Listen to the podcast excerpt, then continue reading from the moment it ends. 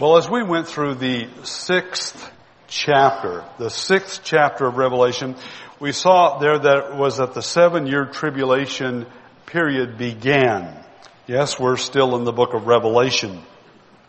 Those 7 years, along with the major players, are described beginning with verse 1 of chapter 6 and going all the way through to chapter 19, where there we are told about and see the Lord Jesus Christ coming back in His glory and power.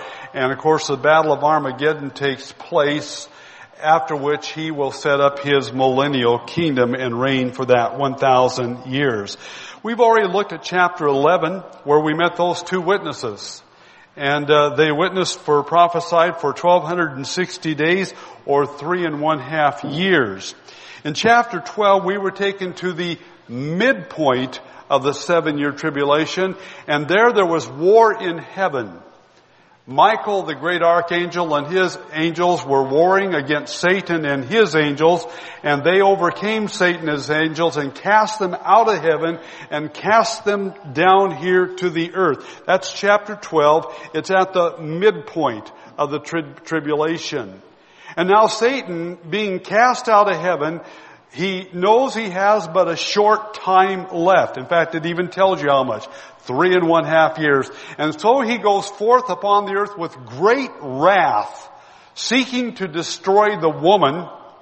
And the woman is representative, a picture of Israel, the nation of Israel, as well as those who are her offspring who keep the testimony of Jesus and the Word of God. And in other words, anybody who is following God, He is going to go out and track down and destroy. That was there in chapter 12. And but Satan, who there is described as a great red dragon, as well as the serpent of old, who is the devil, is a spirit being.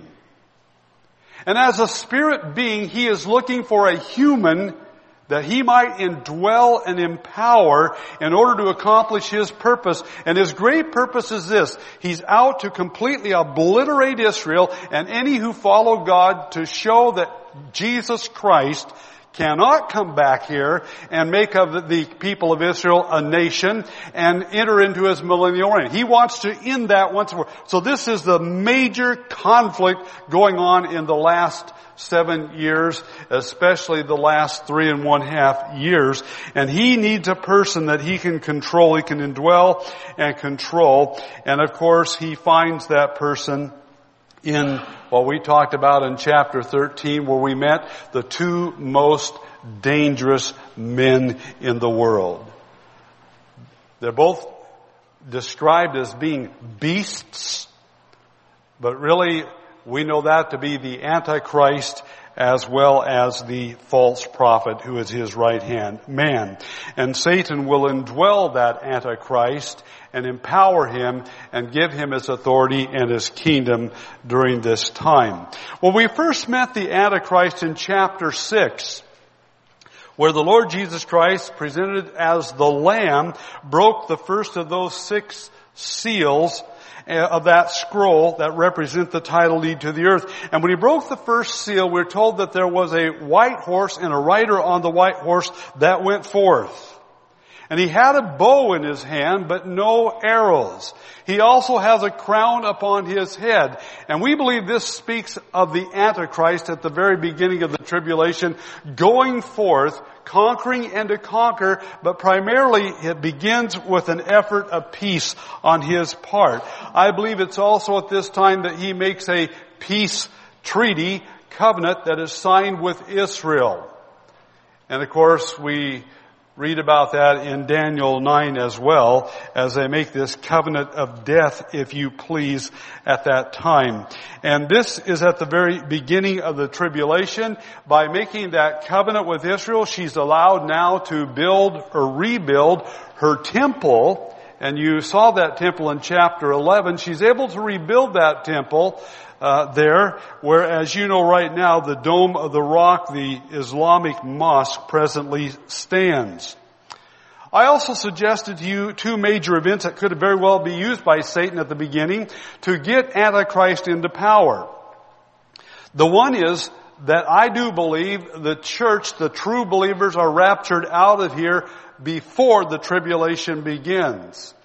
And as I said to you, and it's hard for us to gather and comprehend this, but if every believer was immediately removed from the earth, the Lord coming back in the air, and they go up in a moment in the twinkling of an eye, and they're gone, they're taken up back into heaven, and every believer around the whole globe is gone that quickly, you can't comprehend the utter chaos and the destruction that would be here upon the earth. And whenever that happens, you know the world is looking for somebody to put Humpty Dumpty back together.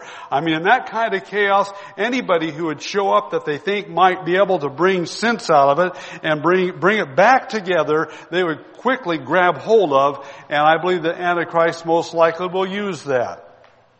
I mentioned as well to you in the past, in fact, I brought a message on why I do believe that the church will be removed. We call that the pre-tribulation rapture. Others have different views, but that's the view I hold. And I brought a message on that, and you can go to the web page, which is on the front of the bulletin, and you can hear that message by going to our web page, or else you can ask the church office for a copy of that. And you might want to know, well, what are some of the reasons why pastor believes that the rapture will happen, that believers will be taken out of here before the tribulation begins. But I also suggested there was a second major event that may very well play into how Antichrist gets into the power near the first of the, or beginning of the tribulation. And if so, that would be the fulfillment of Ezekiel 38 and 39. And there we're told that Russia, we believe it's Russia, with her satellites, which seem to be the Arab countries, at least many of them, they will move against Israel with the intent to obliterate her, drive her into the sea, that she would be no more. And what happens is it says that God divinely steps in and destroys that massive army. And it may very well be that Antichrist at that point takes credit for that. And so if that be the case, and you can read about that also in Daniel chapter 11, well then you can understand why Israel would enter into a contract of peace, a covenant with him at that point, and you can understand as well why the world will say, here's a man of military greatness and power and might, let's trust him, and he would get in control of the world in that way. And so that is a possibility there. That would take place. Some time ago we covered all of chapter 6 where the Lord began to claim back the earth that Satan usurped from Adam back there in the Garden of Eden shortly after God completed those 7 days of creation. We saw the Lord then here in chapter 5 take the scroll out of the Father's right hand, and he broke the first of those 7 seals on it. And I suggested to you that the judgments that resulted from the breaking of those first 6 seals possibly took place in the first part of the tribulation, the first 3.5 years. If that is correct, we see from the very beginning just how horrible and destructive those first 6 judgments are and the terrible effect that they will have upon the earth, even in those first 3.5 years. I mean, it will be beyond words terrible. For example, in that first seal judgment, I mentioned the prior possibility, the prior devastation with the removal of from the earth of all genuine believers and what we call the rapture. Also possibly Russia and her allies will have moved on Israel, and you have the destruction of that massive army, and then you have Antichrist going forth to conquer and to conquer. That was in the first seal. Then the second seal was broken, and there was a rider on a red horse, and he wielded a great sword, and by it multitudes and upon multitudes are killed, and they die. Then there was the third seal judgment. The rider of the black horse goes forth, and there's a great famine that spreads across the world, and multitudes die from the starvation of this. I mean, it's like it happens overnight, folks. And then the fourth seal judgment, the rider on the pale ashen horse goes forth, followed by death and Hades. And a fourth of the world's people, it said, die from the sword, the famine, the pestilence, as well as from the wild beasts of the earth. You're talking about, as I mentioned before, 1,750,000,000 people die during this first 3.5 years of the tribulation. It is hard for us even to comprehend such a massive graveyard throughout the whole world here. Well, then the fifth seal judgment, we see another vast number of people that have died. They're the martyrs that are crying out, how long, O Lord? And you know, of course, that Antichrist is going to insist that they worship him and the dragon or Satan. And so anybody, including Israel and any that turn in, you have the 144,000 that are preaching the gospel, and people in this terrible time on the earth, they are getting saved in mass. Many of them are. But he is tracking them down. Antichrist and his machinery is tracking them down, and they're being slaughtered. And you have that group in there as well. And that was the fifth seal. And then the sixth seal judgment, God strikes the earth with a great earthquake, shaking every island and mountain. The sun becomes black and the stars of the sky fall to the earth. Perhaps asteroids or meteorite showers. And the sky was split apart like a scroll when it's rolled up. And this sixth seal judgment strikes great fear in those dwelling here upon the earth. They know the great day of God and of the Lamb's wrath has come. We now come to the Lord's breaking of the seventh seal. And this seventh seal bears the mother load. Those are terrible that just went by. It bears the mother load in that it contains 7 trumpet judgments, with the 7th trumpet judgment containing 7 bold judgments full of the wrath of God. So before we look into the 7th seal judgment and the 7 trumpet judgments it contains, let me attempt to set the stage for you. It's good to kind of look things over, the bigger picture. I personally believe we now are find ourselves at the midpoint of the 7-year tribulation. This is right at the midpoint. That time that is called the Great Tribulation. Already that has an impact of the magnitude of these judgments that are about to fall. It's also described as a time of Jacob's trouble, because it's when Antichrist breaks his covenant of peace with Israel, and the false prophet sets up that image of the beast, a reference to the Antichrist and his world power kingdom, and he evidently sets it up in the Jewish temple, and that's when Jesus said they had to flee. Don't stop for anything. Flee, because now it's all out war as he, Antichrist, seeks to track you down with his machinery and slaughter you. And so that's the time where we find ourselves at the breaking, I believe, of this seventh seal.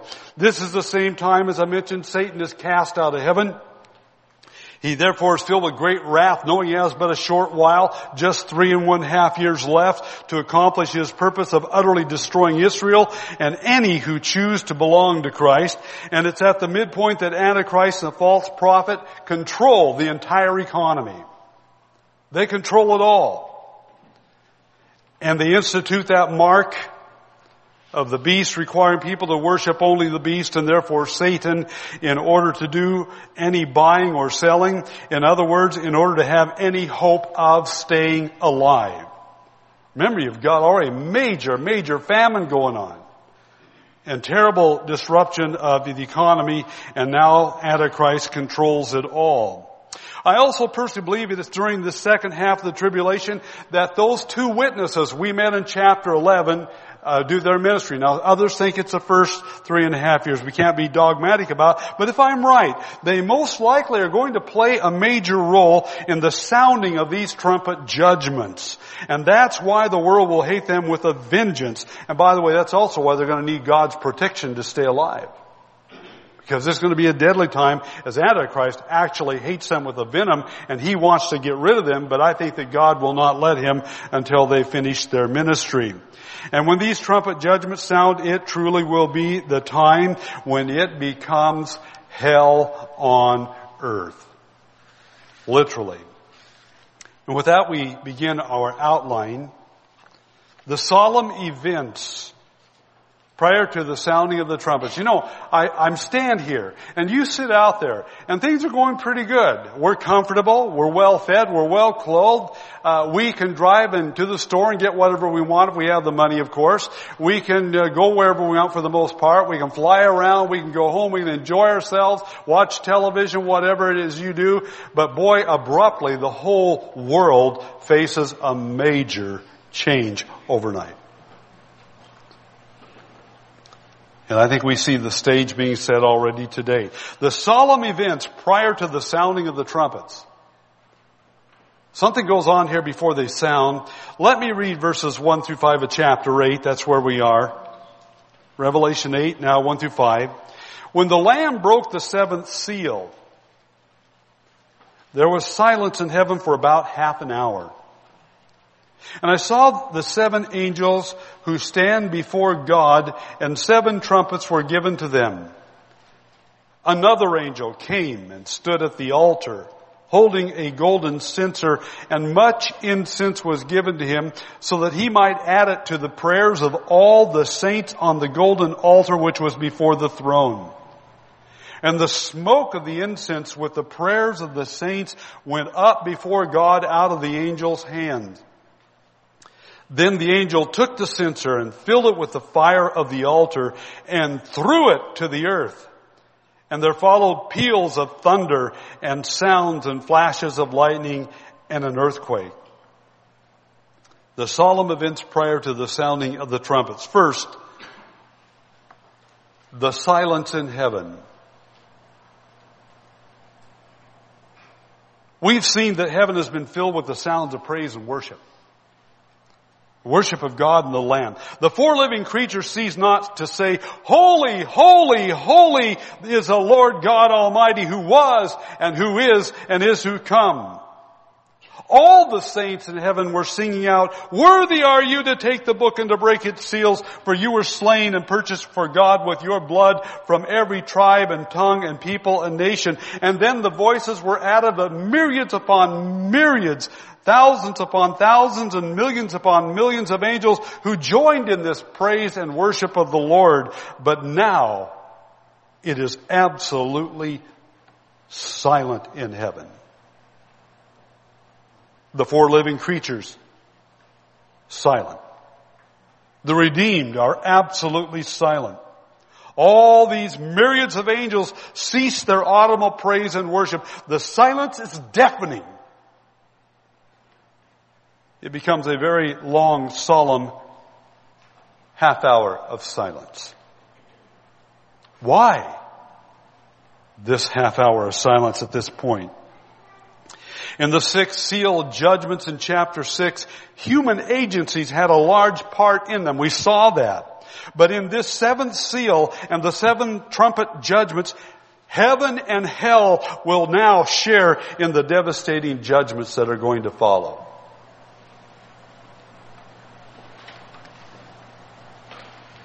W.A. Criswell describes this silence in heaven as one of awe and of intense expectancy, saying this is the last drama of the ultimate mystery of Almighty God. It is an intense silence of expectancy. It is a silence of ominous foreboding. It is the calm before the storm. And during this half hour of silence, there takes place a most solemn event. Number 2, the presentation of the trumpets to the angels. Kind of reminded me of at a funeral, when it's a military funeral and you wait as you watch them fold that flag in silence and go over and present it to the one who's left behind. The presentation of the trumpets to the angel. Jesus told us that angels would play an important role in the judgment of the last days. In Matthew, he said, "So it will be at the end of the age. The angels will come forth and take out the wicked from among the righteous, and will throw them into the furnace of fire. In that place there will be weeping and gnashing of teeth." And many other places he mentions about the angelic beings' participation in this last day of judgment. Theologians have called these seven angels the presence angels, because they are said to stand before God. Now, we know from Scripture there are different ranks of angels. Paul mentions that in Ephesians 6, principalities, powers, and rulers, and so forth. We meet them over in Daniel chapter 10 about those princes of those different kingdoms who were powerful angels. It took the archangel Michael, to help this one get to Daniel to answer his prayer. In fact, it took 21 days for him to get there. And so we know there are rank and order in the angels. In fact, Gabriel may be one of these presence angels, because when he met Zacharias in Luke 1, he said, I am Gabriel who stands in the presence of God. So he may be one of them. Some believe these seven angels are referred to as the seven spirits who are before God's throne, who are also called the seven spirits of God. I don't know about that, but some think that they might be them. But before these seven angels sound their trumpets, during that half hour of silence, something of great significance takes place. Number 3 in your outline, the angels' offering of the saints' prayers. The angels' offering of the saints' prayers. Let me read verses 3 and 4 again. Another angel came and stood at the altar, holding a golden censer, and much incense was given to him, so that he might add it to the prayers of all the saints on the golden altar which was before the throne. And the smoke of the incense with the prayers of the saints went up before God out of the angels' hands. This is an Old Testament picture. You probably are aware of it. Twice a day throughout the year, at the time of the morning sacrifice and at the time of the evening sacrifice, the priests went in and offered incense on the golden altar while the people stood outside praying. You're probably familiar with that in Luke 1 and Zacharias. He was in there doing that while the people stood outside the temple in prayer. The incense, though, represents the merit and virtue of the life and death of Jesus Christ. Our prayers would never be heard, never be received by God if it was not for Jesus Christ. He's our intercessor. He's the one who paid the price for sin and gives us acceptance before the Father. And the prayers of all God's people are perfected, therefore, and accepted by the merit and worth and virtue of the sacrifice and the resurrection and the intercession of our glorious Lord and Savior, Jesus Christ. Notice, though, that this angel offers up with the incense the prayers of all the saints. All of them. What an encouragement that should be to you and me to pray. W.A. Criswell encourages us with these words. He says, no prayer is ever lost. It is kept before God. Whether the prayer was uttered when time was young or whether behind a door so closed nobody could ever know or see, all of them are kept before God, and to them is added the merit and virtue and grace of our Lord Jesus Christ. You see, dear ones, your prayers, my prayers are sanctified by our Lord and Savior, and they're most precious to God. Do you remember what Job said when he was going through his hard time? Basically he said this, why pray? God doesn't hear anyway. Does anybody feel like that ever? Thank you for Job. In fact, that God corrected that. And here you have at the end of the history of mankind that God says all those prayers were ascending up to Him. And silence in heaven? Wow! God is about to respond to all those prayers. Thy kingdom come, thy will be done on earth as it is in heaven. And of course it's done perfectly in heaven. And now He's about to respond. No wonder this silence for a half hour in heaven. Both because He's going to respond and how He is about to respond. But especially the prayer of those martyrs during this tribulation period are magnified in this angel's ministry before the altar. Remember, go back to chapter 6, verse 10. Verse 9 and 10, when the Lamb broke the fifth seal, I saw underneath the altar of the souls of those who had been slain because of the word of God and because of the testimony which they had maintained. And they cried out with a loud voice, saying, How long, O Lord, holy and true, will you refrain from judging and avenging our blood on those who dwell on the earth? And believe me, dear ones, their prayers are about to be answered. By the way, again, that's another reason why I happen to believe in the pre-tribulational rapture position, because we don't pray for them to be judged today. We pray for God to forgive them, to have mercy upon them, and we pray that for that love to be manifested. But here, they're not praying that. They're not praying that. They're saying, God, get them. I love it. That's why I always want to pray. God says, no, Bill, that's wrong. But they're praying it. They want God to move in judgment upon them. Isaiah, remember that prayer? Oh, that thou wouldst rend the heavens and come down. And this brings us to number 4 in your outline. The angel's throwing of the fire to the earth. He just offered this fire and this incense and the prayers, which represent the prayers up to God. And now he goes to the brazen altar, verses 5 and 6. And then the angel took the censer and filled it with the fire of the altar. That's the brazen altar, not the altar of incense. And threw it to the earth. And there followed peals of thunder and sounds of flashes of lightning and an earthquake. This act is clearly in response to the angels offering up to God the prayers of all his people. It's clearly in response to those prayers. Especially those martyred during this tribulation period. This angel now goes to the brazen altar where the sacrifice for sin is offered. He takes coals of fire from this altar, the altar of judgment upon sin, and he throws those fiery coals to the earth, revealing the judgment from God that is about to come in response to all these saints' prayers.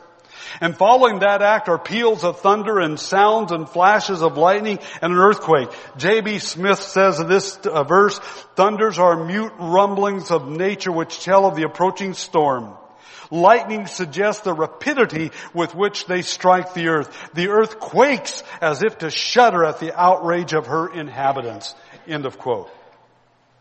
Remember God's throne room in chapter 4?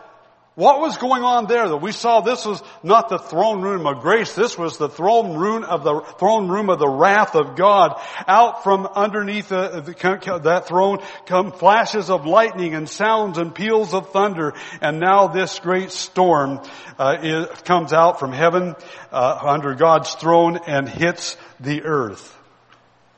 That brings us to our next major movement in your outline, the sounding of the first 4 trumpets.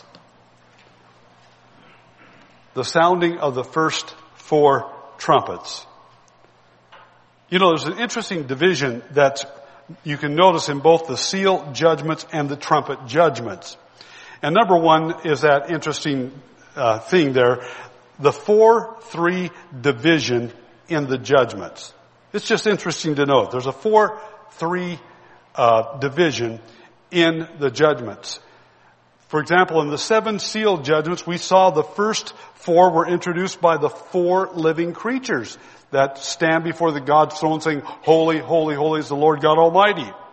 While the last 3 were announced without their participation at all. And then you come now to the 7 trumpet judgments. We see a 4-3 division again. The first 4 are included in one vision, while the last 3 are included in a separate vision as woe trumpets. With that, go to number 2. The first trumpet sounds. Verse 7. The first sounded, and there came hail and fire mixed with blood, and they were thrown to the earth. And 1/3 of the earth was burned up. And 1/3 of the trees were burned up. And all the green grass was burned up. Trumpets played a major role in the nation of Israel, as you probably are aware. A loud trumpet was blown, for example, at Mount Sinai when they received the law. One of the feasts Israel celebrated was called the Feast of Trumpets. A trumpet was sounded on the Day of Atonement during the year of Jubilee. 2 silver trumpets were used to assemble the children of Israel and direct them in moving from place to place during those wilderness journeys. And then the trumpets were used to sound the alarm for going to war.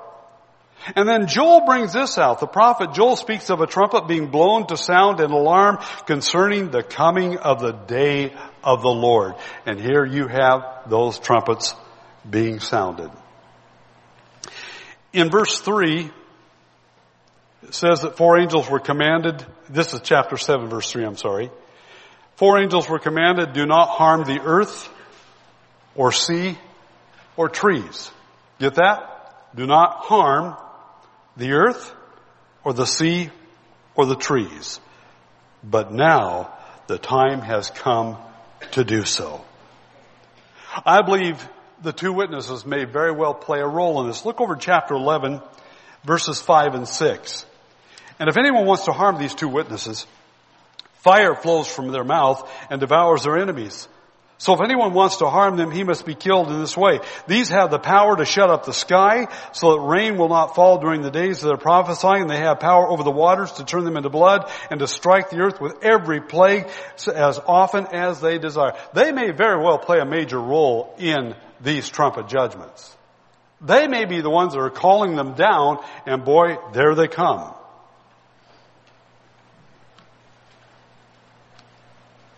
This judgment that falls is similar to the 7th plague Moses brought upon Pharaoh in the land of Egypt. The hail and fire not only destroyed the trees, the crops, the grass, it destroyed any people and any animals were caught in it. Listen to me. This is hard for us to figure. We live around trees and forests everywhere, don't we?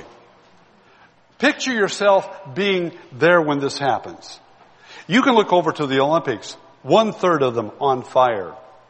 You look to the north, you know, to the Cascades and to the east, yeah, 1/3 of them on fire. Can you imagine? We've already had some terrible fires this summer in Washington, as well as Oregon's had them in California. And of course that one fire over there east of the mountains, it burned over 100 homes.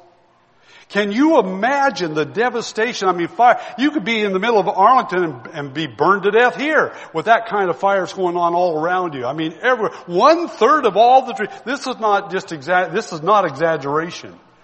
This is the judgment and the wrath of God that's falling on the earth dwellers who seem to worship this earth instead of the God who created it. 1/3 of them on fire. The hail and fire destroy the animals and men caught in it as well. 1/3 of the earth's trees and green grass was burned up. We saw several forest fires, as I mentioned, so you get an idea just a little bit of what that's going to be like then. The effect of such catastrophic fires will be widespread and devastating, including destruction of crops, death to animals on a massive scale, loss of wood for construction, and the destruction of watershed. Remember, the world will be experiencing an extremely severe drought as well. No wonder there's fires all over the place. Well, number 3 in your outline, the second trumpet sounds.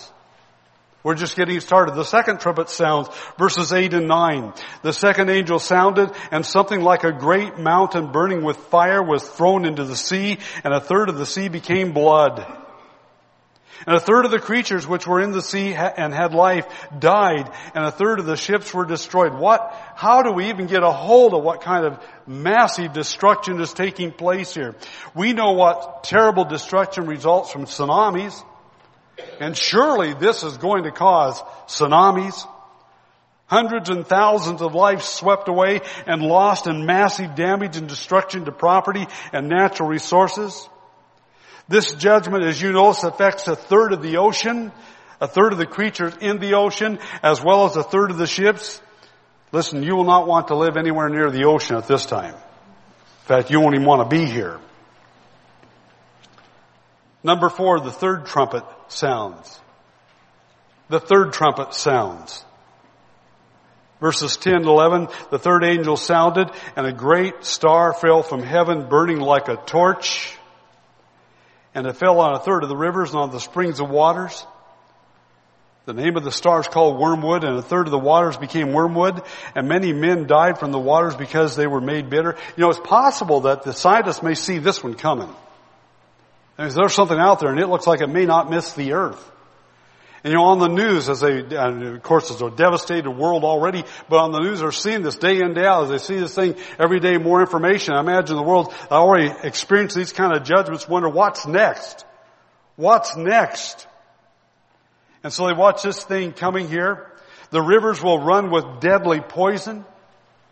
Evidently, whatever it must fragment and fall apart and affect these streams. Wells will become contaminated with death. The lakes and reservoirs will be filled with toxic waters. And you know, water is such a basic necessity. And I said, you're already in drought. And the sun and so forth, the hail and fire is burning up the mountains and the trees and so forth. You know, you kind of wonder what store is left to carry bottled water. Huh. And even if there was one, you couldn't get it without the signature of the Antichrist having his mark. Look at chapter 14, verses 6 and 7. Just trying to get this whole picture in your mind of how quickly these judgments come and the devastation of them. But look at verses 6 and 7. Chapter 14. And I saw another angel flying in mid-heaven, having an eternal gospel to preach to those who live on the earth. So God is still compassionate, merciful, trying to get people saved. And to every nation and tribe and tongue and people. And he said with a loud voice, "Fear God and give him glory, because the hour of his judgment has come. Worship him who made the heavens and the earth and the sea and the springs of waters." Isn't that interesting? Mother Nature, oh no. You better focus your attention, if you're in this time, on God. For he's the one who's entering into judgment with all mankind at this point. Going back to our text in chapter 8, we come to verse 12. The fourth trumpet sounds. The fourth angel sounded, and a third of the sun, and a third of the moon, and a third of the stars were struck, so that a third of them would be darkened, and the day would not shine for a third of it, and the night in the same way. You may not think that that's too significant of a judgment. I mean, after all, maybe you say, well, I'd just soon not have the sun. It's been burning everything up. One wonders, though, if this might be because of volcanic eruptions around the world at this time. This judgment affects a third of the sun, the moon, the stars. The loss of heat from the sun will cause temperatures to plunge drastically all over the world. Earth's weather patterns will be severely disrupted. The sea's tides will cause violent, unpredictable storms. All of this will lead to the further loss of crops as well as animal and human life. Amazing. Jesus, along with the Old Testament prophets, warned that there will be signs in the sun and the moon and the stars. J.B. Smith writes, "It is of considerable interest to note the progress. 1/3 of the green trees and grass, 1/3 of marine life and shipping, 1/3 of the waters, and 1/3 of the heavenly bodies. Food is destroyed, distribution is crippled, water supply is limited, production is hampered." End of quote.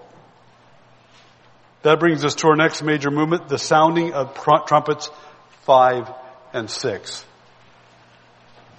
And believe me, there will be nothing like these.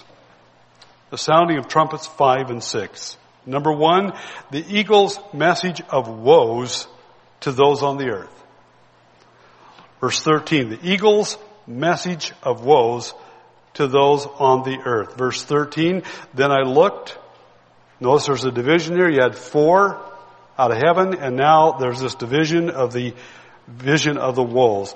I looked, and I heard an eagle flying in mid-heaven, saying with a loud voice, "Uwe, uwe, uwe," to those who dwell on the earth, because of the remaining blasts of the trumpet of the 3 angels who are about to sound.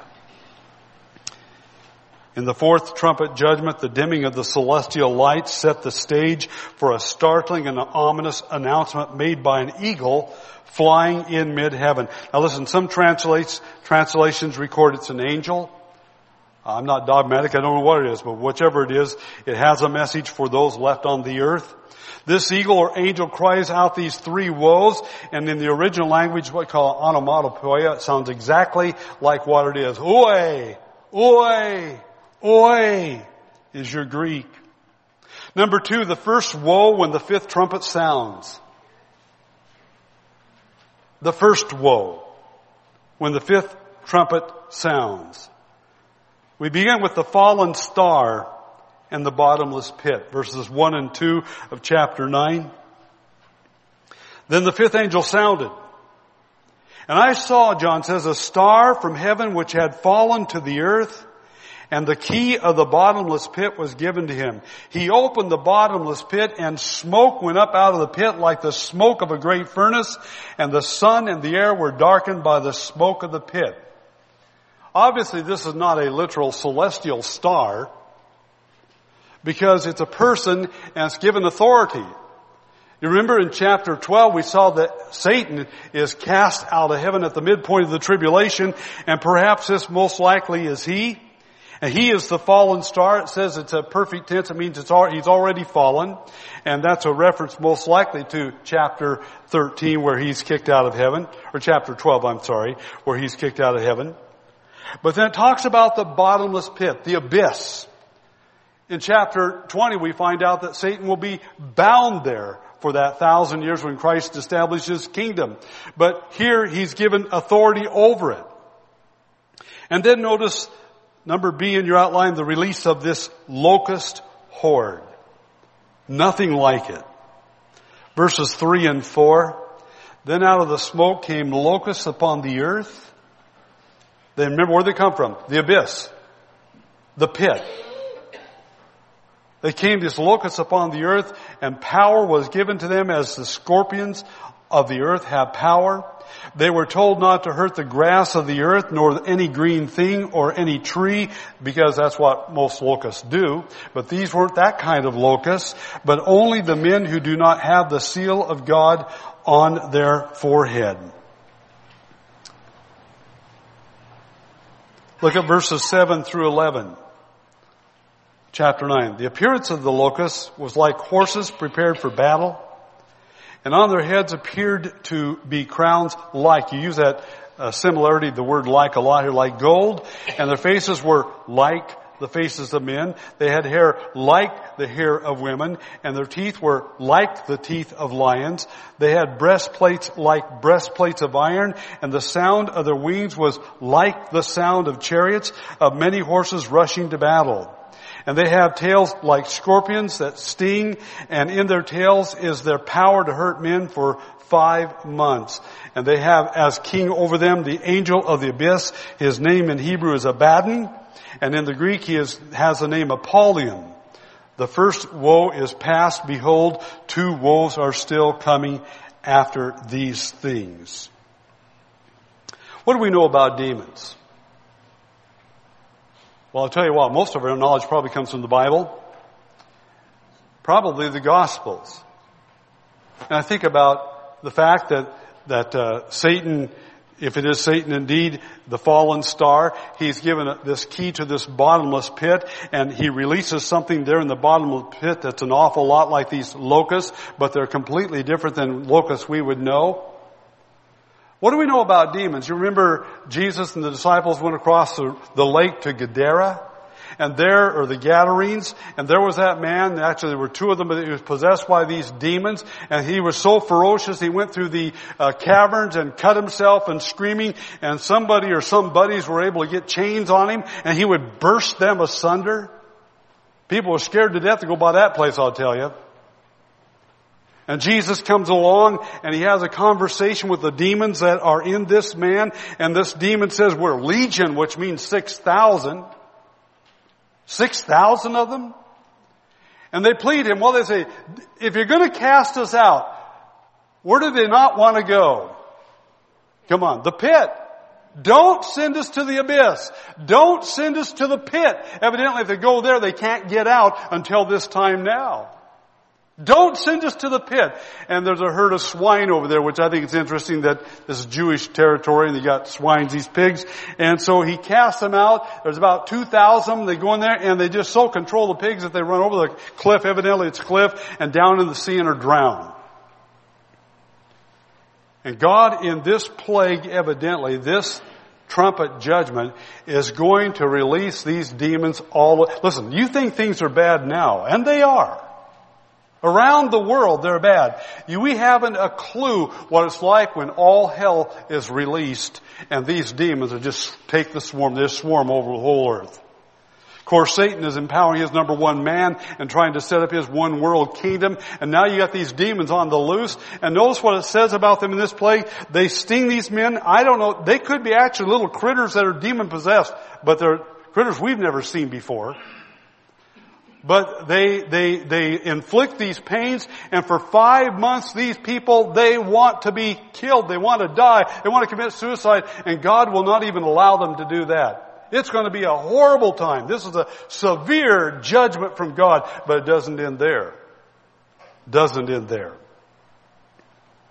He says the first woe is past. Behold, two woes are still coming after these things. And so we move then to already it becomes hell on earth, as I mentioned. The earth will be literally overrun by demons, fallen angels under Satan's control, and we can't even begin to imagine just how horrible and dangerous it's going to be in this dark hour upon the earth. And also, again, the judgment. They are inflicted, they want to die, and they can't. It's upon the earth dwellers. Those who have the seal of God are separated, just like Goshen was separated from the judgments there in Egypt. But we come to number 3, the second woe, when the sixth trumpet sounds. Let me read it, verses 12 through 19. The second woe, when the sixth trumpet sounds. The first woe is past. Behold, two woes are still coming after these things. Then the sixth angel sounded, and I heard a voice from the four horns of the golden altar which is before God, one saying to the sixth angel who had the trumpet, release the four angels who are bound at the great river Euphrates.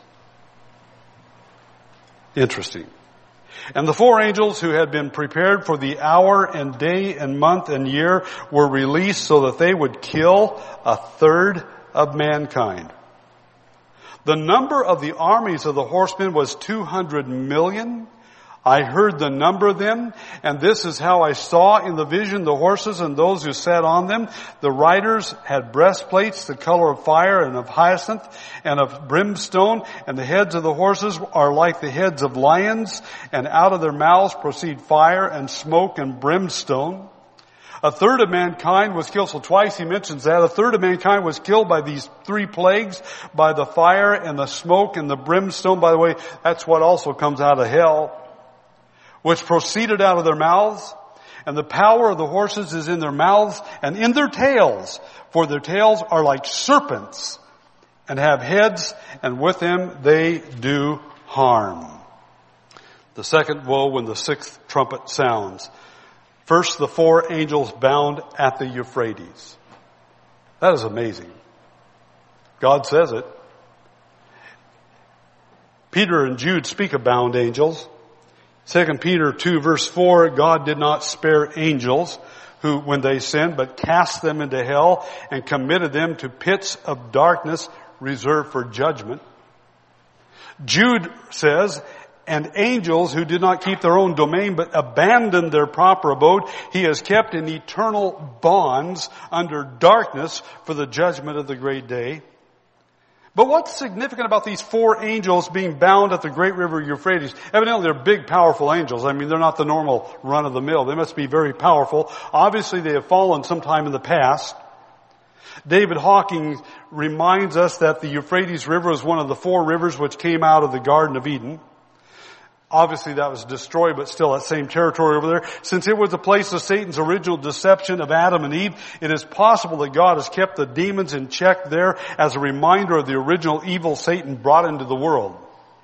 He continues, another possibility regarding the river Euphrates is its connection with Babylon and the symbolism as Babylon the Great, the mother of harlots and of the abominations of the earth. According to Revelation 18:2, Babylon becomes a habitation of demons, a prison for every foul spirit, and a cage for every unclean and hated bird. End of quote. But notice the vast army, number B, the vast army under their control. Listen, you know the Far East countries, such as China, can muster an army of 200 million men, but this is not that army. Keep that in mind. It's not that army. That comes over in the bowl or vial judgments. And you read about that when they come from the east, when the sixth bowl judgment is poured out, as stated in chapter 16, verse 12. Notice the description that these are killers. Whatever they are. Some have said, well, we think maybe how Lindsay fit in this category. We think it's, John didn't know what it was, but really it was modern weaponry. But I don't think so. Again, these come out of the pit of hell, whether there's instruments, there's critters that God is going to use, and these demons are going to infuse them. I don't know. But this, again, looks like demonic activity through and through. And this time, they're not going to be tormented for 5 months. They're going to be slaughtered. They're going to be killed. Already by the breaking of the fourth seal, 1/4 of the earth's population is killed off. So it's a graveyard. 1,750,000,000 people killed, and now another third is killed by this plague, this judgment, this sixth trumpet here. If you got good math, 1/4 and 1/3, that equals 1/2. Over 3 billion people die. It's interesting. If I'm right, and believers are taken out of here at the beginning of the tribulation, what do you have left? You have earth dwellers left. Those that love this earth. This is their heaven. This is what they want. Not that we shouldn't be good stewards of the earth and the things the earth provides, but these people worship the earth. That's what they do. They're the real environmentalists with an emphasis on worship, and that's what they're doing, and God steps in and He just destroys the earth. Just destroys it. Fire destroying all these trees and the ocean and the rivers and so forth. He just destroys it. Over 3 billion people dead. And then you have on top of that all those millions of people that are executed because they wouldn't worship the Antichrist and they did give their heart and life to the Lord Jesus Christ. This will be a severe time upon the earth, and I think it's coming very, very quickly. Number D. By the way, as Jesus declared, unless those days had been cut short, no life would have been saved, but for the sake of the elect, those days will be cut short.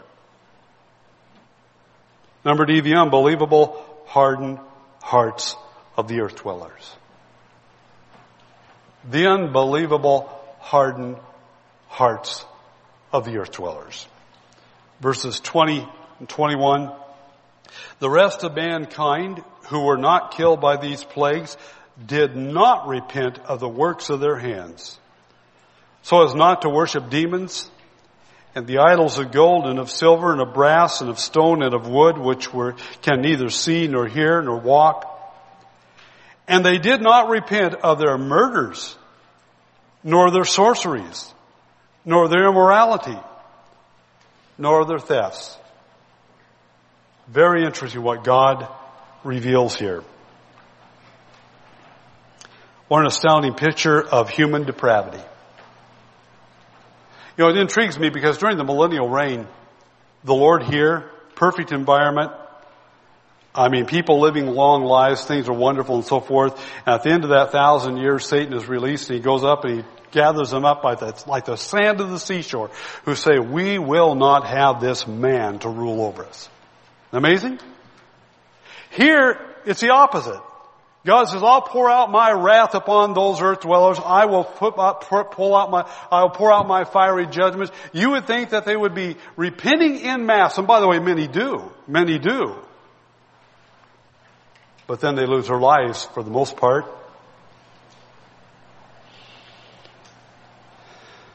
No, such utter devastation doesn't change the heart of man, does it? They will still believe that Antichrist, his world government, will ultimately win the day, and they will be surely delivered. Notice the five areas he brings out they won't turn away from. The worship of idols. The worship of idols. And then murders. Seems to be commonplace even now in our society, isn't it? You know, you get 15 years if you murder somebody. There must be something like manslaughter, whatever it is. You know, there's somebody can get you off. Take the unborn babies that have, the ones that cannot defend themselves. They're murdered. What does God have to say about it? See, this is God. God says, I have a statement. Is he not making a statement to the whole world?